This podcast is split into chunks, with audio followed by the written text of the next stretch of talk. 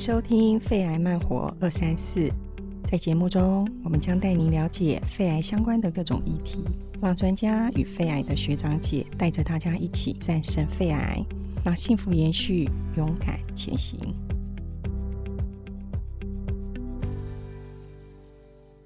听众朋友，大家好，我是这一集的节目主持人西西呀。今天这集很荣幸的再度的邀约到长庚体系中医医疗发展召集人黄哲宏医师。那欢迎黄医师，请黄医师跟大家打个招呼。Hello，各位听众朋友，大家好，我们又见面了。非常高兴有机会能够再度的跟黄医师一起来聊一下更深入的一些议题。这一集是想要跟病友介绍一下中医在肺癌的治疗上面是如何帮助病友去提升他的一个生活品质。好，那我们就事不宜迟，开始请黄医师帮我们大家一起解惑。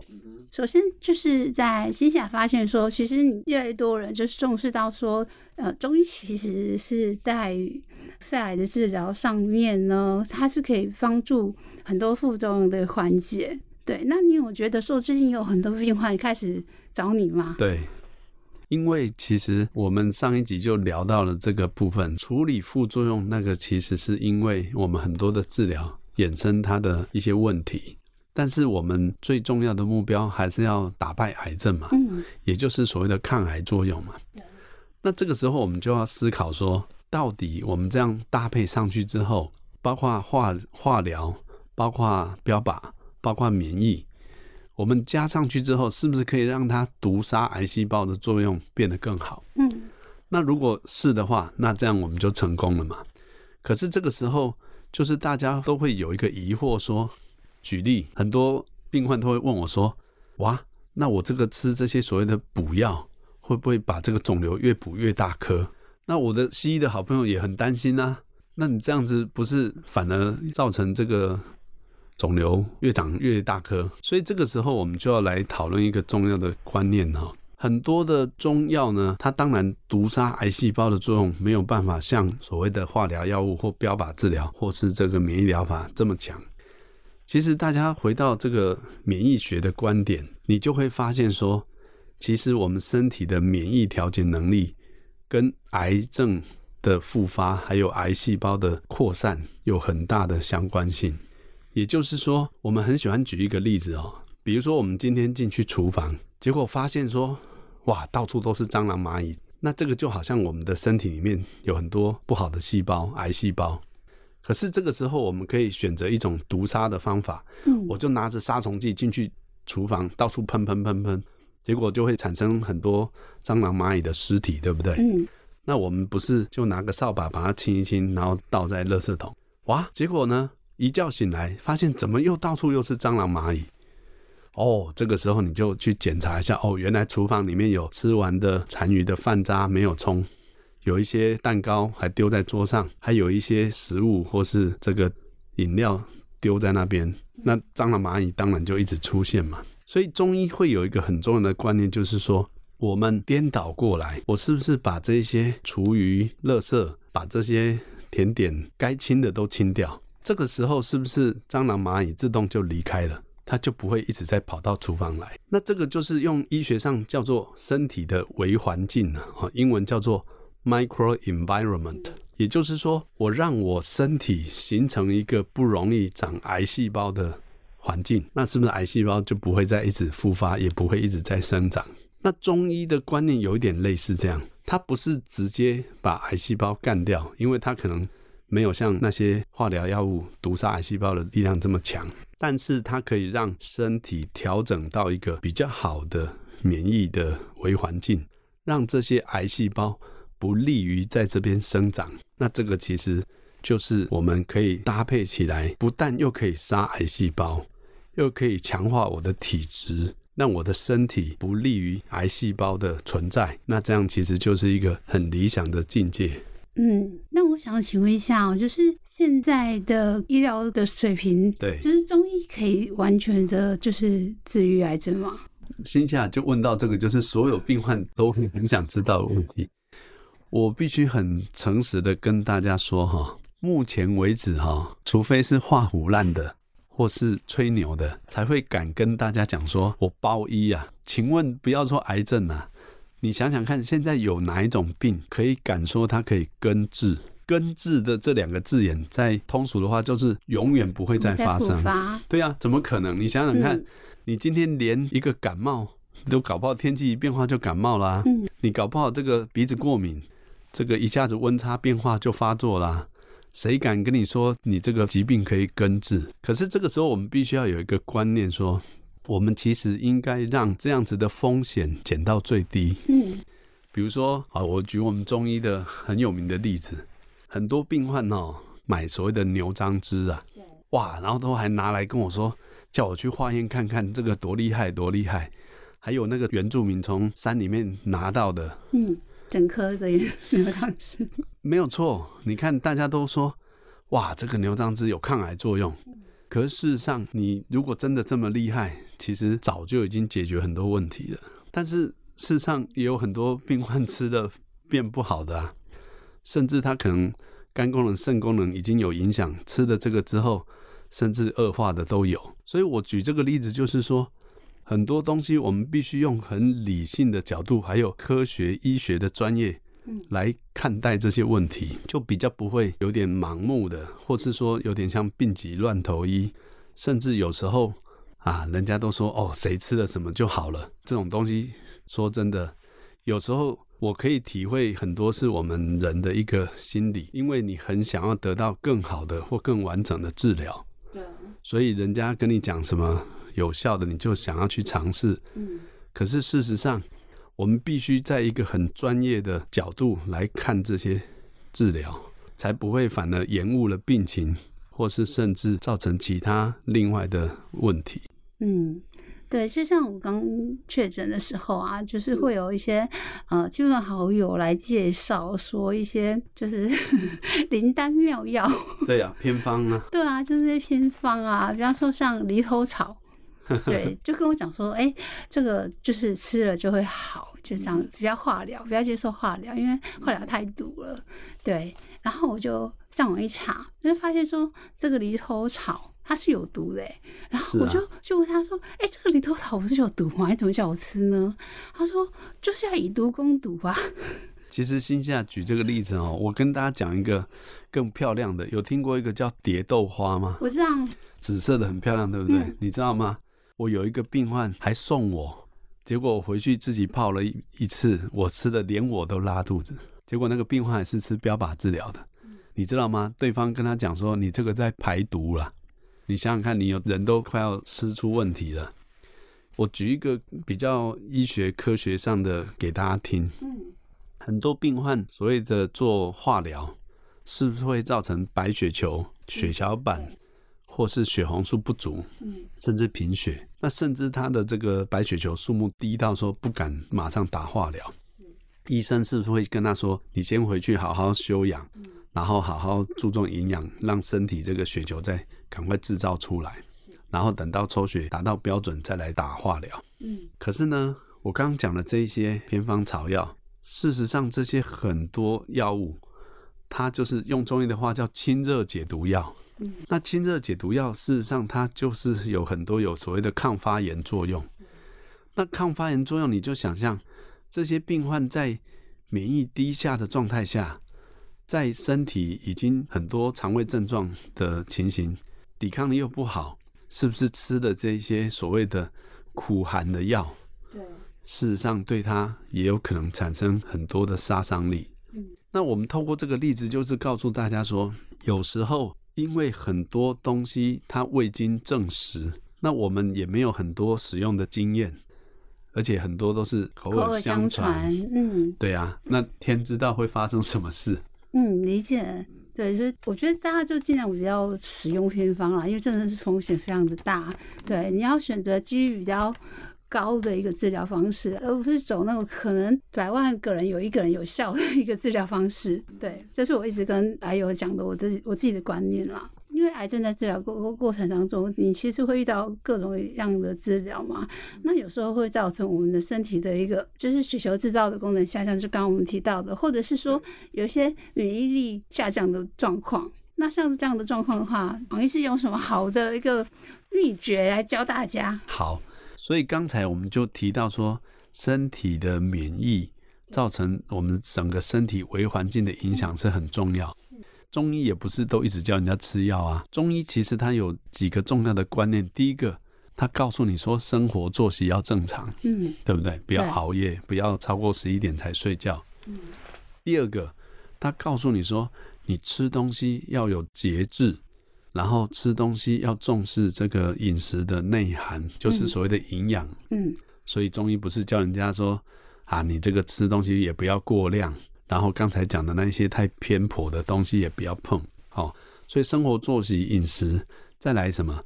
中医从自古以来觉得人要长命百岁，就一定要修身养性，对不对？所以这个用现代的话来讲，叫情绪管理。也就是说，不要有太大的情绪的起伏，包括愤怒啊、悲伤啊，哦，所以中医叫做怒喜忧思悲恐惊。嗯，那这样子是不是身体的免疫调节能力就会维持一个比较平稳的状态？古代就讲得好啊，叫做恬淡虚无，然后你的身体的真气就元气就会很充满。那接下来才来考虑刚才讲的这些。所以中医的方法包括中药来帮助你的免疫调节能力。那我最喜欢举一个例子，比如说你觉得人很虚弱，那中医可能有一些增加元气的方法。这个时候增加元气的方法又很多啊。哦，坊间有的人买这个什么高丽人参，或者是泡这个黄芪、枸杞、红枣，哦，俗称叫补气。当然也有人去买这些补品，哦，什么燕窝。粉光参、西洋参这一大堆，但是回到刚才讲的原点，我们一定要知道自己的疾病的状态，寻求专业的咨询，还有回到这个科学的验证，知道说哪一些东西的确是适合我们这个疾病的这个状态下去使用，而不是说像我最喜欢举一个很好笑的例子，大家都知道现在肺癌的。这个年龄都变年轻。嗯，我有一个中年的国中老师，本身还是体育老师，所以他都一直很不能接受，说他从小是运动健将，不抽烟不喝酒也不煮饭，结果肺癌第四期。可是呢，他那时候肺癌第四期，因为没有上皮细胞生长因子突变，所以就选择打化疗。结果呢，我刚刚不讲了吗？打完化疗是不是食欲不振？然后是不是这个肠胃症状？结果呢？人家就跟他讲说啊，你这个要吃这个炖乌骨鸡汤啊。好，大家都知道，我们中药材是不是炖东西的时候会加酒？哦，对。大家是不是知道酒的学名叫乙醇？嗯。你想想看哦，一个已经肺癌第四期在打化疗，喝了那碗乌骨鸡汤，里头都是加所谓的米酒头。嗯。你想想看，这个吃下去，对他会产生多大的杀伤力？一个 国中老师，他已经算是高级知识分子，都还会产生这样子的误解，何况是一般的民众。所以我为什么一直跟大家讲说，我们一定要回到医学的专业还有科学的角度来看待这些东西，才避免什么误用或滥用。对，所以是任何的呃，在食物上面就是不能够加酒调味酒。如果以癌症病患来讲。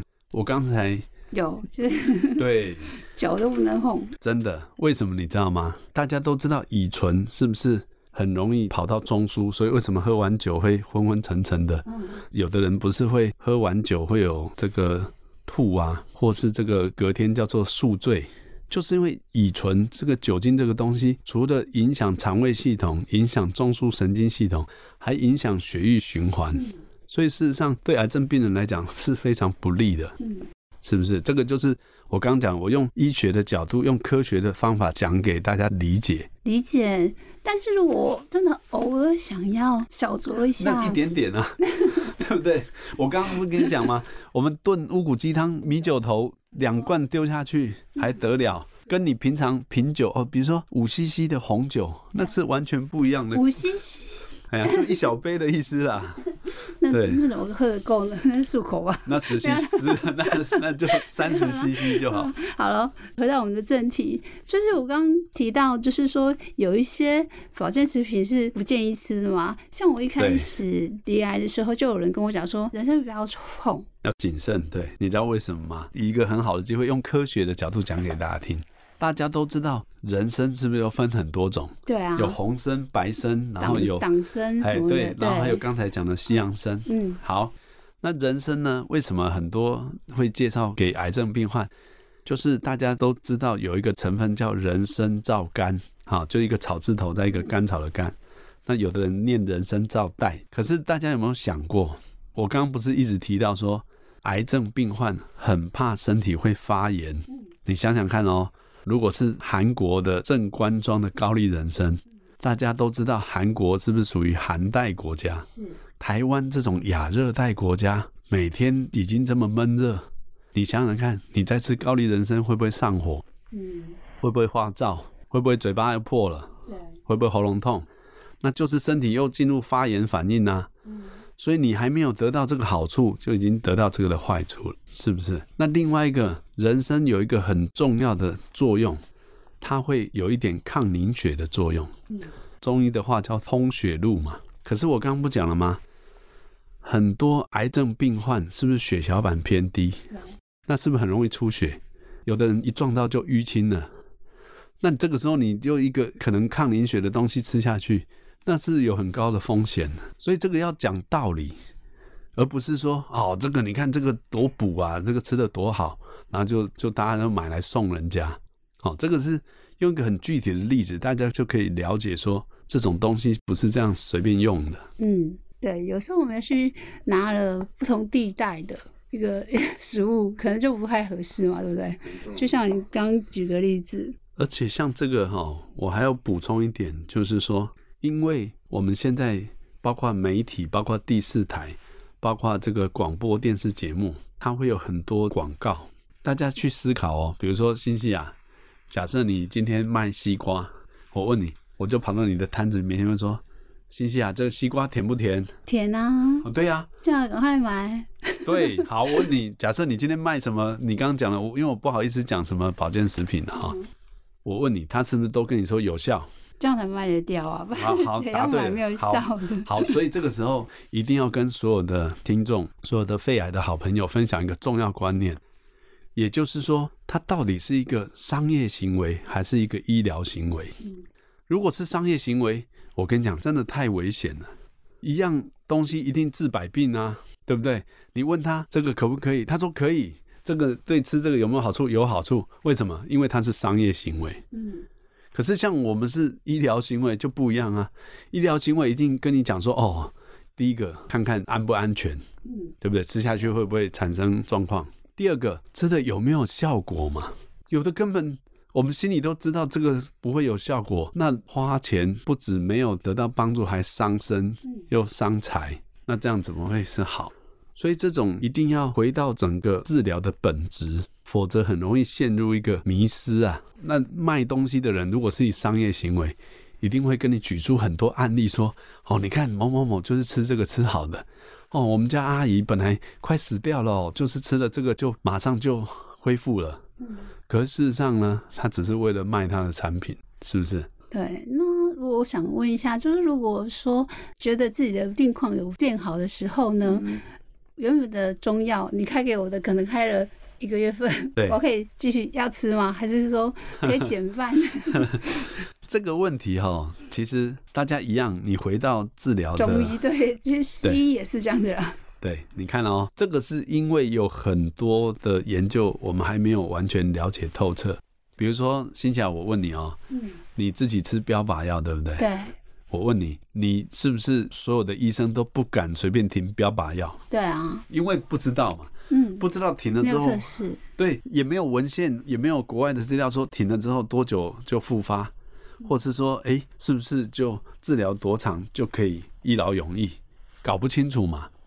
那在不知道的状况下，我们就不敢妄下定论。那回到中医的观念，跟大家分享有两个重要的术语，一个叫做预防医学，就是预防胜于治疗嘛；一个叫做健康促进。英文叫 health promotion，也就是说，假设今天我们已经都 OK 了，都没有状况，可是你要想哦，人一定是希望我可以在这个疾病发生之前就把它截断嘛，就是预防胜于治疗嘛。所以这个时候的用药的目的就是刚刚讲了，避免肿瘤复发。为什么？野火烧不尽，春风吹又生嘛。所以这个时候我们当然还会很希望持续照顾下去啊。好，所以这个就是预防生命治疗。第二个，我们人对于生命都是贪心的啊，我是不是好还要更好？也就是说，我今天觉得哎，最近蛮好的，我可不可以再更进步？那当然就希望说，我们再加把劲，是不是可以比以前精神体力更好？甚至有的还可以挑战更多的，比如说甚至去爬山、出国去旅游。那这种其实就是说，我们希望让我们的治疗维持住。那用一个术语叫巩固治疗，意思说，哇，不要说我前面的努力突然就白费了，我希望一直维持下去。医师的意思是建议说，大家如果真的想要减量的时候，就是还是要跟自己的 医师讨论。讨论没错，对，没错。就是因为有时候确实有一些药物就带来副作用啊。当然中医不会啊，我觉得中医基本上都是很中医要看他用了什么内容。嗯，但是有一个我觉得大家可以去思考哈，因为以我的角度啦，我会希望说，我们人可以尽量不要吃那么多药，是合理嘛？对。所以比如说。哦，有的以前要吃三餐，可能变吃两餐，甚至一天吃一次就好。嗯，然后就是叫减量嘛。啊，第二个就是说，像我很喜欢举这个例子，以前我们很多人标靶药负重太强，嗯，会叫他隔天吃，对不对？嗯，那就是一样的概念，就是减少剂量，可是仍然有一个我们叫维持剂量。那这样也可以让他整个治疗的延续性跟完成他的整个疗程。嗯，像我的部分是在算癌症的后几年这些年，我不知道后几年，我未来还很久。不会。大概我在确诊离癌的第八九年，我才开始中医的一个加入这样子。那加入之后，我真的觉得是。对于一些副作用的缓解，是真的有很大的帮助。呃，因为我吃的标靶药物，它会造成我的血脂过高，但是因为吃西药，吃另外一种西药，它是没有办法好好的把它有效的控制住。对，所以那时候我就来求助于中医，找黄医师，然后那时候就开给我那个降血脂的药。它那个就也不是药，它就算嗯，那红曲嘛，天然物，对，对，天然物，对，然后就是有效的控制，然后就让我觉得比较安心，因为那时候之前吃太高的那个降血脂的药，就造成了另外的副作用，差一点造成我的肌溶症，所以我觉得其实大家可以自己评估啦，中医真的可以 对我们的癌症的路上真的是一个非常大的一个助力。那我想再请教一下。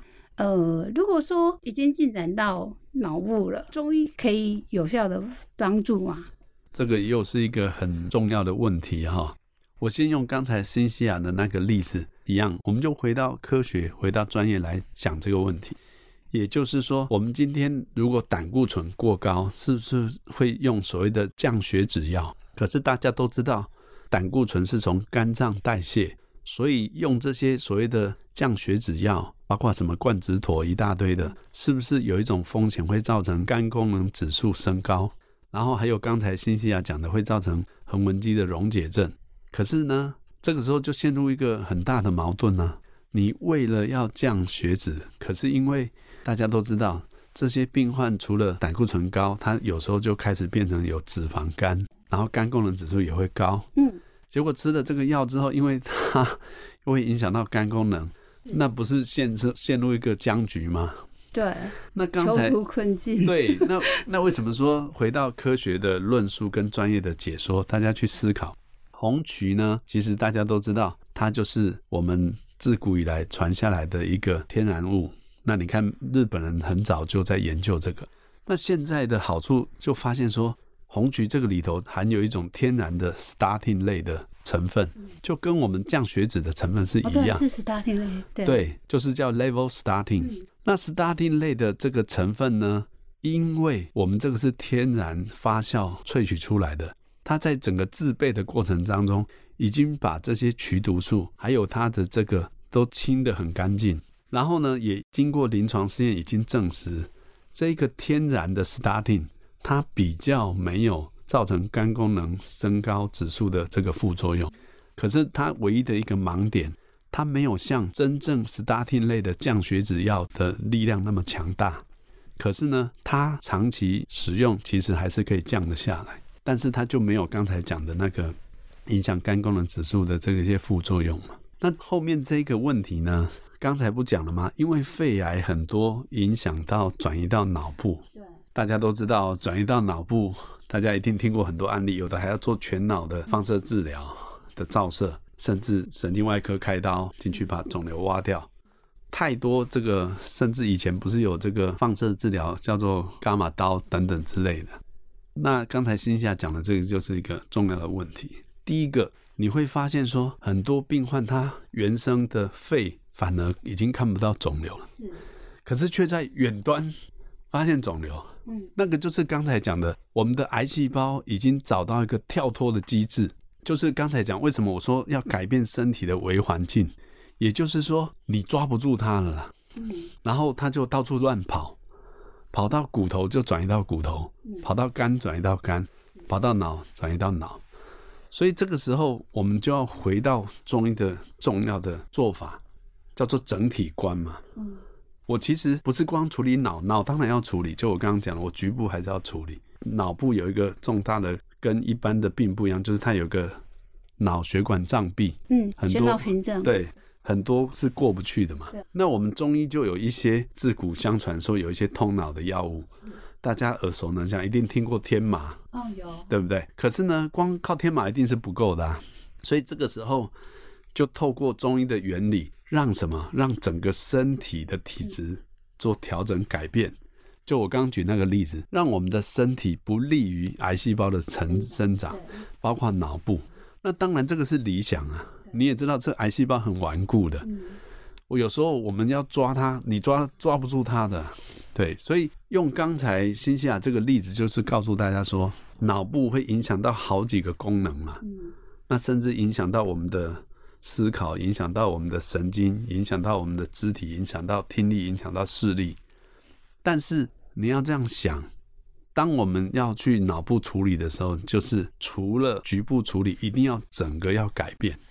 对，那这个就是中医的重要的整体观的概念。嗯，我非常同意，就是我我亲身体会的，就是药物嘛，就是中药，还有就是针灸。那还有其他的一些方式能够帮助癌友吗？哦，这个就很重要，就是我们前面一开始讲的，就是说，我相信大家一定看到坊间有很多这种团体。比如说一大早要去做一些功对养生健康操，对。可是我要跟大家讲的意思是说，他的观念在于说，我们要让自己的身体的这个含氧量要增加。嗯。所以为什么说要练这个调息吐纳，甚至所谓的气功，甚至说晚上要什么静坐？刚才一讲了哦，第一个要让自己身体平静下来，你会放松；第二个，你的生活作息会正常。第三个，你是不是用中医的话，让自己的气血循环改善？你一定听过肺癌为什么会这样？缺氧会造成癌细胞的生长，对不对？所以你让自己的身体的含氧量，然后你经常这样可以好好的深呼吸，让自己这个气体交换、肺功能变好，其实癌细胞就不容易生长。对，那这个其实就是中医的观念。那你要用什么方法达到这个目的？其实有很多方法。有的人去做所谓的有氧运动，你只要不要运动伤害就好了。好、嗯，那有的人就是用传统的哈什么太极拳啊、八段锦啊，或是就静坐都可以。对，那其实重点是刚才讲的这个观念。那至于要用什么方法，比如说有的人他有宗教信仰，他可能去打坐或听一些佛经。那有的人就听听，比如说什么莫扎特的音乐。那这个其实。都很好啊，有的人做芳香疗法，有的人做这个穴道按摩，或是这个身体的推拿放松，其实这个都是很好的一些做法。了解，好，那最后再请教黄医师，您的临床经验非常的丰富，那是否可以请你分享一下，呃，有观察到说病友在接受中西合并的治疗上面有碰到哪些问题吗？这个就是说，哈，我还是很鼓励大家说，第一个一定要信任专业了。也就是说，我们西医一定有自己比较了解自己疾病的医师。然后我们台湾会有一种习惯，很多哈不敢跟你的主治医师讲。我最爱举这个例子啊，像我们不是一直讲说要中西合璧，对，要中西整合。可是呢，有的病患自己整合啊，早上看中医，下午看西医，晚上去求神问卜，嗯，抽签都有。我很多病患拿什么关圣帝君的药单来给我看呢？拿三太子这个乩童药单。对呀、啊，那可是他都回去都不跟他的主治医师讲，然后偷偷拿来问我。可是事实上，主治医师是对你的整个疾病，还有你现在的状况，理论上是比较了解的。所以你一定要很忠实跟他讲说，你吃了什么，你用了什么，嗯，他才好判断呢、啊。那至于中医的部分，当然你也是要找一个信任的专业的。是，为什么？因为我们上一集开宗明义讲了。我们为什么说要中医西医的内容都要理解，这样才可以取得一个最大公约数嘛？否则好不容易那边在处理这个问题，结果这边又没有跟他配搭上来。嗯，那有时候我们想到的是说要加成作用，对不对？结果搞不好是抵消了，这个有时候就是很容易陷入一个僵局啦。嗯，那有时候等到问题发生的时候，还要去收尾，或是说。在处理这些后遗症，有时候其实真的蛮可惜的。然后或者是说要花很多时间。但我觉得这个是先天上的一个难题啦。对，因为并不是所有的西医都认同，就是中医没错，在癌症治疗上的有效性。对，对，嗯，他们可能没有去了解，想要去了解啦。所以我觉得这是本身的一个问题。现在讲到这个，我一定要跟大家有去分享。这个就是我们现在整个台湾医疗的一个现状，什么意思呢？因为大家有时候对于现有的治疗，它不能满足他的需求，对不对？那你就会开始去问这个问那个，或想说是不是有其他方法？可是因为中医的很多的说法跟原理，其实是很生活化的，而且是很贴近一般民众的需求。比如说像我刚才讲的这一些气候的因素。环境的因素，还有这些什么寒的、热的体质，很多大家都有这个感受啊。可是呢，因为这样子的概念，又有很多所谓的，我就不好意思讲，有一些打着这个的幌子，招摇撞骗的，或者我刚刚讲的，它只是一个商业行为，然后就是用这个当它的背景故事，那就很容易误导啊。但是我相信，应该有越来越多的专业会符合民众的要求嘛，包括很多的西医的。医师或前辈也慢慢觉得说，其实这个整合医学是未来的趋势啊，不止在我们这个领域，嗯，其实在各大领域都是这样。我最喜欢举一个很有趣的例子，比如说现在我们叫做高龄社会，嗯，所谓的老人医学，各位一定都知道，日本是不是一个长寿国家？可是日本所谓的老人医学比台湾领先将近二三十年，大概人家说三十年。对，好。可是你想想看哦，你一定你你想，日本很早就在推叫做汉方。日本汉方有去过日本玩，那个药妆店一定有一个柜是汉方。嗯。什么小柴胡汤、葛根汤啊？那这次 COVID nineteen 不是一大堆都在吃中药？就是说，日本早就有看到说，老人家是不是第一个避免不必要的用药？再来，老人家是不是肝肾功能比较差，所以用药的代谢也会出影响？再来，老人家其实都需要这些养生、健康促进的东西嘛。